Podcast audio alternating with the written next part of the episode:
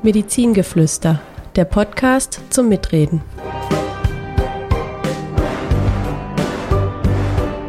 So, liebe Zuhörerinnen und Zuhörer, herzlich willkommen zu unserem Podcast Medizingeflüster. Ich bin Robert. Und ich bin Pascal.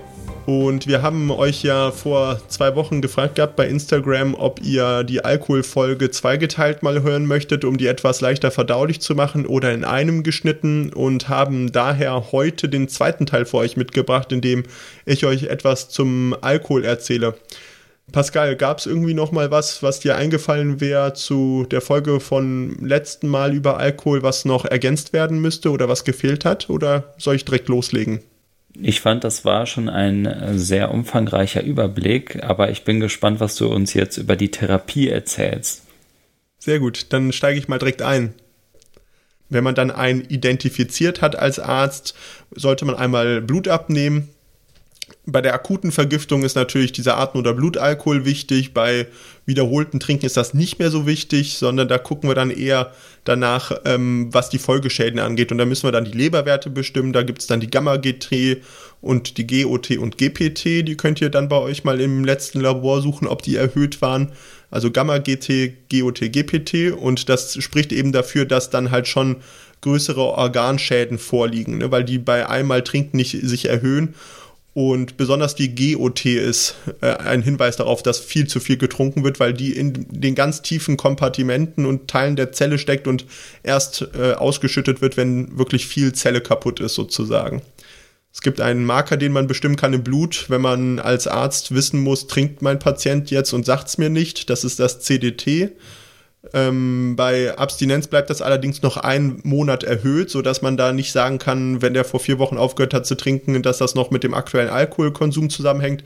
Der ist aber erst erhöht ab 60 Gramm pro Tag bei Männern und 40 Gramm pro Tag bei Frauen über sieben Tage. Also wenn der erhöht ist, dann ist das schon äh, ziemlich hinweisend darauf, dass Leute zu viel Alkohol trinken und vielleicht auch die Unwahrheit sagen aus den verschiedensten Gründen. Häufig Scham. Ich habe das mal erlebt im PJ äh, in der Inneren war. Da war ein Patient, der wurde vorbereitet für eine Lebertransplantation. Und die müssen dann auch alkoholabstinent sein, ist ja klar, weil man sagt, wenn man denen jetzt schon sozusagen neues Organ gibt, mhm. dann äh, dürfen die natürlich nicht weiter trinken, weil das wäre ja dann Perlen vor die Säue geworfen sozusagen. Und ähm, der Patient hat dann tatsächlich an dem Tag, wo er kam zur Vorbereitung, äh, hat er angegeben, er hätte nichts getrunken und dann war halt dieses CDT tatsächlich erhöht. Und dann, ja, das war halt schon relativ dramatisch. Der war mit seiner ganzen Familie da, die haben den alle begleitet und äh, dann musste man halt denen sagen, ja, tut uns leid, äh, wir können das jetzt hier nicht durchführen. Sie kriegen kein neues Organ. Ähm, und für den Patienten, der war schon relativ schwer betroffen, war das damals tatsächlich dann auch ein Todesurteil. Ja. Das ist aber auch das Bittere letztendlich daran. Man muss ja, ja. überlegen, wir haben eh zu wenig Organe letztendlich äh, zur Transplantation verfügbar. Und da muss man das tatsächlich für die Fälle vorbehalten, wo man auch die Hoffnung hat, dass es auch was gebracht hat. Ich meine, nach einer Organtransplantation hat man ja eine lange Phase, beziehungsweise eine lebenslange Phase der Immunsuppression. Und wenn man dann noch Alkohol obendrauf trinkt, dann ist das, dann überleben die schon die Folgen der Organtransplantation selber nicht. Ne? Ganz daneben, dass der Alkohol auch das neue Organ wieder zerstört, was mit Sicherheit nicht so gut funktioniert im Körper wie die damals eigene Leber. Hm. Also ja, ich klar. finde also das, das, Prozedere tatsächlich, wenn man schön wäre es, wenn man dieses Organ nachzüchten könnte, einfach im, in der Reagenz und dann jeder die Möglichkeit hat, so viele Organe zu bekommen, wie er möchte dann fände ich, wäre das okay. Aber mit dem aktuellen Mangel, finde ich, ist das aktuell der beste Kompromiss, den man da schließen kann. Eine letzte Sache wollte ich noch erwähnt haben, die im Blut nachgewiesen werden muss, und zwar eben die Fehlernährung, also die sogenannte Malnutrition oder Knochenmarkschäden. Denn äh, es gibt den MCV im Labor, den könnt ihr dann auch sehen in eurem Blutbild. Und wenn der erhöht ist, ist das eben der Hinweis darauf, dass Alkohol irgendwie die Zellen aufdunsen lässt im Knochenmark sozusagen. Kann aber auch an einem Vitamin B12-Mangel liegen, muss man auf der anderen Seite sagen. Und den kann man ja aus verschiedensten Gründen haben, aber zum Beispiel auch im Rahmen von einer Alkoholabhängigkeit. Aber also Vitamin B12-Mangel ist nicht regulär mit Alkoholabhängigkeit vergesellschaftet, sodass es eben zwei Gründe gibt, warum MCV erhöht sein kann. Ähm, die Thrombozyten, also die Blutkörper, die weißen Blutkörperchen können vermindert sein. Und ich hatte ja gerade schon das Vitamin B12 eins, eins der Vitamine genannt, aber auch Folsäure, Vitamin B1, B6, Vitamin D und Vitamin K sind gerne erniedrigt bei Patienten mit ähm, zu viel Alkoholkonsum und dann kann auch die Gerinnung gestört sein. Aber das sind alle schon sehr spezielle Sachen. Also Vitamine sollte man einmal abchecken. Die Therapie des Alkoholentzugssyndroms würde ich äh, letztendlich kurz halten. Ich würde nur die wichtigsten Sachen sagen, weil ich finde, das ist dann schon sehr speziell. Wenn ihr da nochmal Interesse habt, könnt ihr das ja irgendwie bekunden und dann machen wir das mal vielleicht in so einer äh, Feedback-Folge, dass dann da nochmal ein bisschen was dabei ist. Also die Therapie des Entzugssyndroms ist äh, letztendlich in der Klinik. Also wenn man entzügig ist, sollte man stationär aufgenommen werden und da wird dann auch die Vitalparameter überwacht und Elektrolyte einmal geguckt, also die Blutsalze geschaut und äh, Flüssigkeit gegebenenfalls gegeben, wenn man nichts bei sich behält. Und ein ganz wichtiges Vitamin muss gegeben werden, das Vitamin B1, auch Thiamin genannt. Und das sollte man immer geben, ohne Ausnahme, weil das verhindert eine dauerhafte Schädigung des Gehirns. Infolgedessen, dass äh, Vitamin B1 nämlich nicht vorliegt, kann Zucker nicht so gut verstoffwechselt werden im Gehirn, wenn man dann wieder anfängt, Zucker zu sich zu nehmen, nachdem man lange hauptsächlich Alkohol getrunken hatte. Und die Folge ist dann, dass das Gehirn eben ähm, ohne Vitamin B1 Schaden nimmt und dauerhaft geschädigt werden kann. Also Vitamin B1 immer geben und dabei ist es egal wie viel. Man sollte zwischen 100 und 300 Milligramm über den Mund geben und wenn man es über den Mund nicht bei sich behält, über die Vene. Die Ziele von den Medik... Oh. Alexa, stopp. so die Ziele, warum wir dann Medikamente letztendlich geben, sind, um die Symptome zu mildern äh, und um Komplikationen zu verhindern. Also, dass man keine Delirien oder Krampfanfälle bekommt. Da benutzt man dann besonders beruhigende Mittel wie Benzodiazepine oder das, das. Und ähm, meistens gibt es da Festdosierungsschemata. Es gibt aber auch bedarfsorientierte Gaben und das ist besonders in Psychiatrien ganz toll, weil da das Personal halt gewöhnt ist, sozusagen bedarfsorientiert diese beruhigenden Medikamente zu geben. Der Vorteil ist, die Leute haben weniger Nebenwirkungen vom Alkoholentzug, also die werden nicht so stark sediert. Es gibt weniger Komplikationen ähm, und das ist einfach für den Patienten deutlich schneller auch und deutlich freundlicher, dieser Entzug durch geschultes Personal. Damit würde ich auch die ganzen Medikamente letztendlich überspringen, die es gibt, die man im Entzug benutzen kann und ähm, nochmal kurz auf die Therapie des Delirs eingehen, weil das ist ohne Behandlung in 30 Prozent der Fälle tödlich.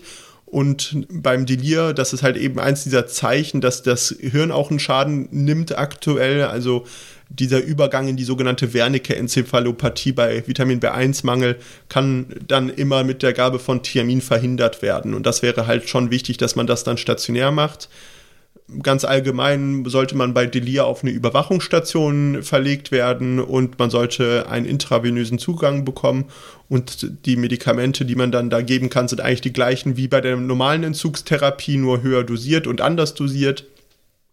Und ähm, wenn die Medikamente nichts helfen, würde man im schweren Delir auch eine Narkose mit Propofol machen, damit die Patienten diesen Entzug sozusagen heile überstehen, um das mal so zu sagen.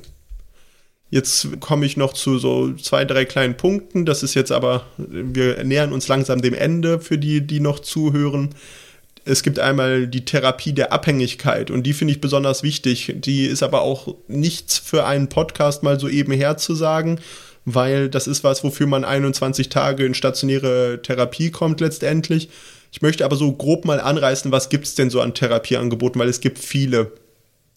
Und das Ziel ist natürlich, dass man die Leute abstinent bekommt, aber auch jede Reduktion ist schon gut, weil wir hatten doch gelernt, die Dosis ist das Gift. Also ganz wenig konsumieren oder gar nicht konsumieren wäre das Beste. Wenig konsumieren ist verantwortungsvoll und der Kontrollverlust ist das Problem. Und je stärker der Kontrollverlust ist, desto früher stirbt man.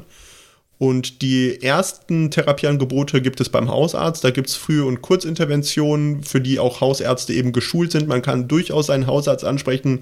Du hör mal, ich trinke zu viel Alkohol. Wo kann ich denn hingehen? Oder haben Sie irgendwie einen Rat für mich oder irgendwas?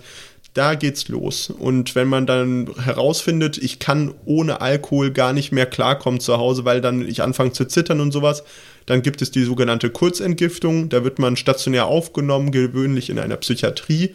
Und dann wird man eben mit diesen Medikamenten durch diese körperliche Abhängigkeit geführt, dass man einfach auch wieder sein kann, ohne Alkohol trinken zu müssen. Da ist aber die psychische Abhängigkeit nicht behandelt in dem Fall weil viele Leute werden danach rückfällig, aber man kann immer erstmal so eine Entgiftung machen. Ich persönlich bin ein Freund davon, wenn man merkt, ich kann nicht aufhören und ich will aufhören, direkt eine qualifizierte Entzugstherapie zu machen. Die geht über 21 Tage, da ist man krankgeschrieben, kriegt auch eine Krankmeldung, wo drauf nicht steht, dass man wegen Alkoholabhängigkeit oder generell in der Psychiatrie ist.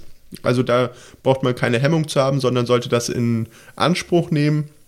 Und da wird man auf jeden Fall in eine Psychiatrie aufgenommen und da kriegt man aber Schulung. Da hat man jeden Tag Programme, Tagesstrukturierungen, ähm, Suchterfahrungen, Suchtmodelle. Man lernt, was bedeutet Sucht, weil viele Menschen das wirklich nicht verstehen, was das bedeutet für sie, wenn sie jetzt weiter trinken.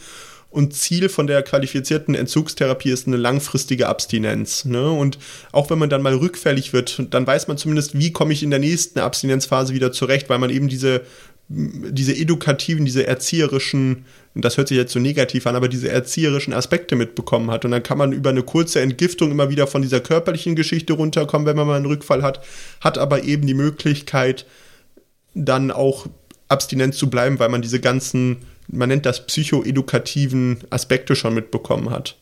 Und wenn man dann merkt, so, ach, die erste qualifizierte Entzugstherapie hat mir gut getan, dann darf man die auch wiederholen. Es gibt da jetzt keine feste Zahl, aber so gewöhnlich sagt man eigentlich aus den Psychiatrien raus, auch mehr als einmal im Jahr macht keinen Sinn. Dann wird man die dann im Folgejahr nochmal einbestellen zur qualifizierten Entzugstherapie und dann kann man auch danach eine sogenannte Langzeittherapie planen. Ich nenne das ganz gerne die Suchtreha finde ich, ist so ein schöner, mhm. äh, schöner Begriff, weil das ist halt ähnlich wie eine Reha. Das ist in so verschiedene Phasen aufgeteilt. Es gibt dann die Entwöhnungsphase, die kurz eben nach dieser qualifizierten Entzugstherapie beginnt und eben diese Abstinenz fördert. Dann gibt es die Adaptationsphase, wo es dann wieder darum geht, dass man seine Alltagsaktivitäten anfängt wieder einzunehmen und aufzunehmen und merkt, ach, mein Alltag funktioniert auch ohne Alkohol. Ich komme in den Beruf langsam wieder rein und dann gibt es danach die Phase der Nachbetreuung und Selbsthilfe. Und das sind so ganz langfristige Rückfallprophylaxen. Wenn man die erreicht hat, dann ist man schon auf einem sehr, sehr guten Weg. Und auch da kann es nach 20 Jahren zu einem Rückfall kommen. Ne? Aber die Leute hatten ja schon mal 20 Jahre geschafft, trocken zu bleiben. Und dann schaffen die es häufig auch wieder trocken zu werden. Und äh, tatsächlich statistisch gesehen ist die Selbsthilfegruppe draußen, also anonyme Alkoholiker und was es da alles gibt, gibt es zig Angebote. Wenn einem eins nicht zusagt, einfach weiter gucken, gibt es überall weitere. Sind das die, die eben den Patienten, der rückfällig wird, unterscheidet von dem, der nicht rückfällig wird? Also Selbsthilfegruppen sind wirksam und dauerhaft wirksam. Wenn man sagt, ach, die, ich habe dieses starke Verlangen, also das sogenannte Craving nennt man das in der Medizin, dann gibt es, äh, und man sagt, ich bräuchte einfach ein Medikament, damit ich aufhöre zu trinken ja, dann gibt es das auch tatsächlich. Das kann man aber nur ergänzend nehmen. Es gibt jetzt nicht die Pille, wo man vom Hausarzt verschrieben bekommt, dass man äh, nicht mehr trinken soll, aber es gibt so eine Pille, die man nehmen kann, damit Alkohol nicht mehr interessant wird aufzunehmen. Das ist dann sogenannte ähm, Anti-Craving-Substanzen, die man da gibt und die kann man begleitend geben. Da gibt es einmal das Acamprosat und das verhindert oder vermindert den Suchtdruck, so ganz generell. Und das soll in Studien genauso wirksam sein wie Antidepressiva, die alkoholabhängigen Patienten häufig gegeben wird, kommt aber deutlich seltener zum Einsatz.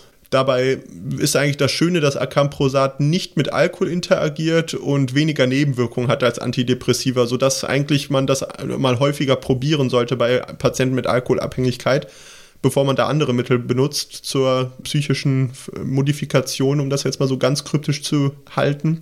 Aber eine Sache, die ich ganz interessant finde, ist die sogenannte Aversionstherapie. Und Aversion heißt ja Ablehnung, also Verabscheuung quasi. Und es gibt ein Medikament, das Disulfiram, und das ist ein Medikament, was man eben gibt, wenn die ganzen anderen Therapieformen nicht so richtig erfolgreich sind. Und das verhindert den Abbau von Alkohol und führt zu einer äh, schnelleren Auftreten von Nebenwirkungen.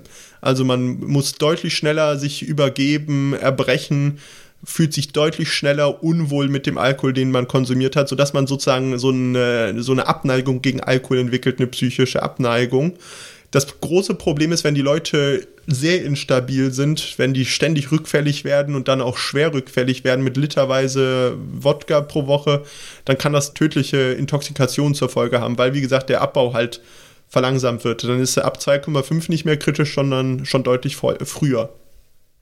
Ist auch ein interessantes Konzept dann irgendwie äh, zu sagen, man gibt denen dann Medikament, was einen dann äh, noch schneller äh, betrunken macht, um quasi diese negativen Aspekte hervorzuheben. Aber das ist ja auch gerade das Problem.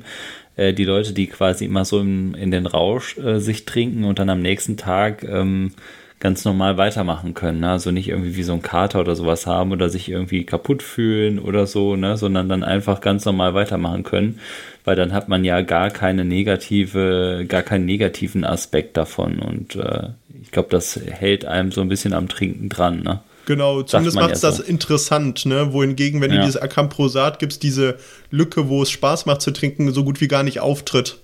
Also, mm, das ist halt mm. so das Interessante. Ich würde noch die Folgeerkrankungen von Alkohol einmal so ein bisschen zusammenfassen ähm, und das je nach Organsystem, also Magen-Darm-Trakt kann es halt eben zur Fettleber bis zum Leberversagen und der Lebervernarbung, der sogenannten Leberzirrhose kommen. Äh, Krebserkrankungen sind in allen Bereichen des Darms möglich und besonders wenn man hochprozentigen Alkohol konsumiert, also 4% der Krebserkrankungen weltweit gehen auf Alkohol zurück und da ist Speiseröhre führend, dann Leber und dann äh, Brustkrebs und mhm. vergesellschaftet mit Alkohol. Ähm, fünf bis zehn Zigaretten pro Woche erhöhen das Risiko für Krebs wie eine Flasche Wein pro Woche. Wusstest du das? Nee. Also wenn du eine Flasche krass. Wein pro Woche trinkst, hast du ein gleichmäßig erhöhtes Risiko für Krebs, wie wenn du fünf bis zehn Zigaretten pro Woche rauchen würdest. Und wenn du beides zusammen machst, potenziert sich das. Ne? Dann ist dieses erhöhte Risiko von dem Faktor 10 auf 100 erhöht. Finde ich schon hm. ziemlich krass. Also Alkoholreduktion senkt das Risiko für Krebs. Wenn man Angst vor Krebs im Alter hat, sollte man weder rauchen noch Alkohol trinken. Hm.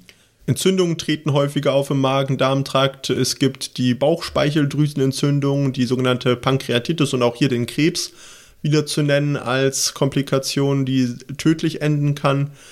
Ähm, dann gibt es äh, Einrisse der Speiseröhrenschleimhaut, das sogenannte Mallory-Weiss-Syndrom, wenn man ähm, viel bricht im Alkoholentzug. Und das kann dann auch zu Durchbrüchen der Schleimhaut kommen. Das Boerhaave-Syndrom wird das genannt das große Problem ist auch, dass wenn dann die Leber zum Beispiel kaputt geht, sich das Blut vor der Leber zurückstaut, weil das durch dieses vernarbte, harte Organ, was vorher ganz weich war, was man quasi, wenn das so vor einem liegen würde, mit dem Finger eindrücken kann, äh, dann nicht mehr durchfließen kann und dann staut sich zurück, eben zu diesem Caput Meduse, den ich genannt habe, aber auch zu den Venen, die durch die Speiseröhre laufen, den sogenannten Ösophagusvarizen und die können bluten und das ist auch lebensbedrohlich, dann verblutet man bei vollem Bewusstsein nicht selten. Also eine sehr, sehr kritische Sache.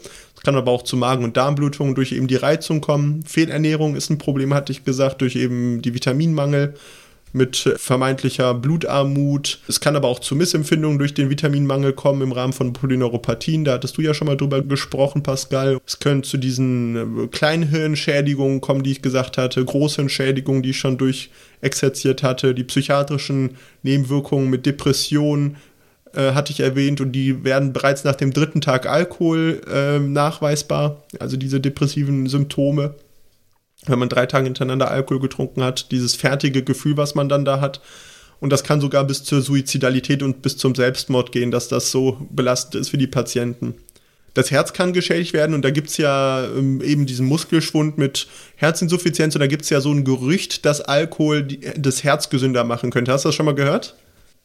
Ähm, da, ich glaube, da geht es doch um diese bestimmten Stoffe, die im Rotwein sind, oder? Resveratrol. Ja, das ist so ein bisschen so diese, also nicht schlecht, aber das ist tatsächlich so ein bisschen, ähm, ja, propagandistisch sozusagen, warum man Alkohol trinken doch könnte. Tatsächlich gab es eine Studie mit äh, 370.000 Menschen, die da eingeschlossen wurden, also retroperspektiv. Und man konnte halt zeigen, dass Patienten, die Alkohol konsumieren, egal welcher, häufiger Bluthochdruck und all die Folgeerkrankungen von Bluthochdruck entwickeln, was wir ja auch schon mal in der Folge erklärt haben, mit Schlaganfällen, Herzinfarkten und so weiter. Also das ist ein Ammärchen. Also die positiven Stoffe sozusagen im Rotwein können diesen negativen Effekt des Alkohols im Rotwein gar nicht aufwiegen. Und man konnte auch zeigen, dass Alkohol Vorhofflimmern befördert, wenn man darunter leidet. Also, dass man häufiger Vorhofflimmern kriegt unter Alkohol. Und es gibt ja das Holiday Heart Syndrom. Hast du das schon mal gehört? Nee, das habe ich noch nie gehört. Das sind junge Leute, die extrem viel trinken im Urlaub mhm. und dann, und weil irgendwie All-Inclusive-Urlaub denken, jetzt aber richtig und die dann Vorhofflimmern entwickeln und da kann es natürlich dann auch zu Komplikationen mit Lungenembolien kommen und typischerweise eher Schlaganfällen oder Infarkten im Bauchorgan. Das ist ja, als Neurologe kennt man immer nur den Schlaganfall als Komplikation, aber man kann auch Darmdurchblutungsstörungen mit Darmsterben hm. haben und sowas. Das ist ganz fürchterlich, was da alles passieren kann. Ja, interessant, ne? Also, dass da so ein All-Inclusive-Urlaub auf Mallorca zu solchen schrecklichen äh, Nebenwirkungen führen kann. Was würdest du denn so sagen? Also, ich finde das ja immer relativ kryptisch, wenn man Vorflimmern sagt, aber was merkt denn ein Patient mit Vorflimmern? Was, also, was haben die dir immer gesagt? Ja, ich, ich kann das gut äh, beschreiben, weil ich das selber auch schon mal kenne, weil ich auch schon mal Herzrhythmusstörungen habe, wenn ich tatsächlich kleine Mengen Alkohol trinke. So, so ein Glas Sekt, ein Glas Wein reicht dafür bei mir schon aus. Und ähm, dann merk, äh, merkt man so ein, ja, wie so eine Art Herzstolpern und manchmal auch so einen schnellen Herzschlag und irgendwie hat man das Gefühl, dass das alles nicht mehr so im Rhythmus ist, weil normalerweise mhm. merkt man ja sein eigenes Herz gar nicht. Das tut einfach seine Arbeit. Und ähm, das Gehirn ist eben gut darin, alles auszublenden, was so ist, wie es immer ist. Sonst würden wir ja ständig zum Beispiel die Kleidung auf unserer Haut merken. Das blenden wir alles aus. Aber wenn das plötzlich man etwas ganz bewusst merkt, dann liegt das meistens daran, dass sich da was geändert hat. Und das ist eben beim Herzschlag dann auch so. Also das würde ich so als allgemeinen Tipp mitgeben. Genau, das ist das, ne? Und so ein starkes Unruhegefühl, was die dann entwickeln, das kenne ich noch, dass das relativ viele beschrieben haben. Also das stimmt, ja, die auch zur Besorgnis, ne? Und genau. deswegen auch in die Notaufnahme dann häufig kommen, ne? Genau. Ja. Eine letzte Sache, die ich nicht unerwähnt lassen möchte, ist äh, Alkohol in der Schwangerschaft. Das ist ein absolutes No-Go. Kein Tropfen, kein Müh, kein Glas Sekt, gar nichts. Ähm, es gibt dosisunabhängig das Risiko einer Alkoholembryopathie, also dass der Fötus oder der Embryo durch den Konsum von Alkohol geschädigt wird. Das ist ganz individuell pro Schwangerschaft, wo da die Grenze liegt und man kann es vorher nicht sagen. Man sieht es dann erst bei der Geburt und das ist dann dieses fetale Alkoholsyndrom, was man da kennt. Äh, FAS und das sehe ich in der Psychiatrie häufig, weil die dann entwicklungsverzögert sind, psychiatrisch auffällig sind, werden und bleiben lebenslang mhm. und einfach das überhaupt nicht mehr aufholen und das einfach, weil jemand sehr verantwortungslos war.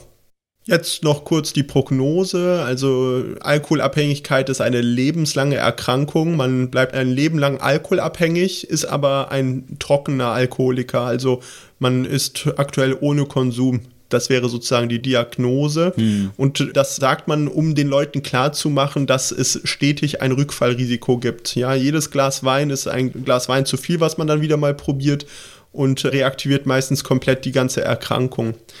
Und eine langfristige Stabilisierung kann man bei etwa 40 bis 50 Prozent der Patienten erreichen. Das bedeutet nicht nach der ersten Therapie, sondern mit viel Therapie kann man schaffen, dass etwa die Hälfte der Leute stabil werden und wieder ihr Leben vernünftig führen können. Aber ich hatte mal einen Podcast gehört, äh, psychiatrischen Podcast, Jung und Freudlos heißt der, da gibt es eine Folge zu Alkohol und da wurde eben das Rückfallrisiko nach einer einmaligen ersten Behandlung bei ungefähr 90 Prozent vergesellschaftet. Also das soll mal zeigen, wie schwer das ist, mit dem Alkohol aufzuhören und dass man nicht der Einzige ist, der da Probleme hat mit aufzuhören, aber dass es sich halt eben lohnt, damit aufzuhören und die verschiedenen Therapieangebote anzunehmen. Damit wäre ich dann am Ende angekommen dieser Folge. Pascal, ich weiß nicht, ob du noch was ergänzen möchtest. Mm, nein, ich finde, das war jetzt eine sehr ausführliche Überblicksfolge über die verschiedenen Alkoholerkrankungen beziehungsweise auch die Alkoholfolgeerkrankungen. Und ja, vielen Dank, dass du dir da die Mühe gemacht hast und das alles uns hier präsentiert hast. Ich finde ja, das immer wieder faszinierend, das dann alles nochmal zu hören. Natürlich weiß man das als Arzt, was es da alles für äh, schwierige Folgeschäden durch Alkohol gibt, aber das ist dann doch wieder interessant, wenn man das sich nochmal alles vor Augen führt. Ich glaube, da sind vielleicht auch der ein oder andere dabei, dem du jetzt die Augen geöffnet hast und der sich jetzt Sorgen um seinen Alkoholkonsum macht. Ja, also man sollte zumindest das nicht auf die leichte Schulter nehmen, was das bedeutet, Alkohol zu trinken und auch dann ein Maß finden, mit dem es Spaß macht. Man kann ja durchaus Alkohol trinken und vielleicht auch mal ein Glas zu viel, aber das sollte die Ausnahme bleiben und man sollte das so selten machen, dass das dann ein schönes Ereignis bleibt und nicht irgendwann zur Pflicht wird mit dem Alkohol. Das wäre mein Wunsch für die Leute, die hier zuhören. Und vielleicht noch etwas, was ich allen mit an die Hand geben würde, wenn ihr auf Partys seid oder sonst wo irgendwo normalerweise Alkohol getrunken wird und jemand äh, keinen Alkohol trinkt, dann seht doch davon ab, zu fragen, warum oder den versuchen zu überreden, äh, äh, doch Alkohol zu trinken. Man weiß ja nie, welche Gründe dahinter stecken und ähm, ich sag mal so, das ist, glaube ich, für alle Beteiligten unangenehm und im Endeffekt, ähm, ja, es ist halt leider hier gerade in, in unseren Breiten so ein gängiges Mittel, dass man immer wieder versucht, dann die Leute dann zu animieren, dann doch noch zu trinken oder mehr zu trinken. Das würde ich nicht machen. Das wäre so ein Appell für alle. Finde ich einen ganz, ganz tollen Ratschlag tatsächlich. Also das passiert mir selber immer wieder, dass ich dann da irgendwie genötigt werde, Alkohol zu trinken und dann irgendwie aus Scham dann doch ein Glas Wein mit trinke, obwohl ich eigentlich gar nichts trinken wollte an dem Abend. Ja, und umgekehrt kenne ich es aber auch, dass ich es auch schon mal gemacht habe. Also ich kann mich da jetzt auch nicht von freisprechen. Ja, ich glaube, das passiert jedem. Aber man sollte es nicht tun. Ja. Dann vielen Dank fürs Zuhören. Wir würden uns freuen, wenn ihr uns auf einem der diversen Plattformen bewertet. Wenn ihr das schriftlich tun wollt, gibt es die Möglichkeit bei Apple Podcasts. Wir freuen uns über Sternebewertungen, gerne fünf. Und ansonsten bedanken wir uns fürs Zuhören und freuen uns, euch in zwei Wochen dann wiederzuhören.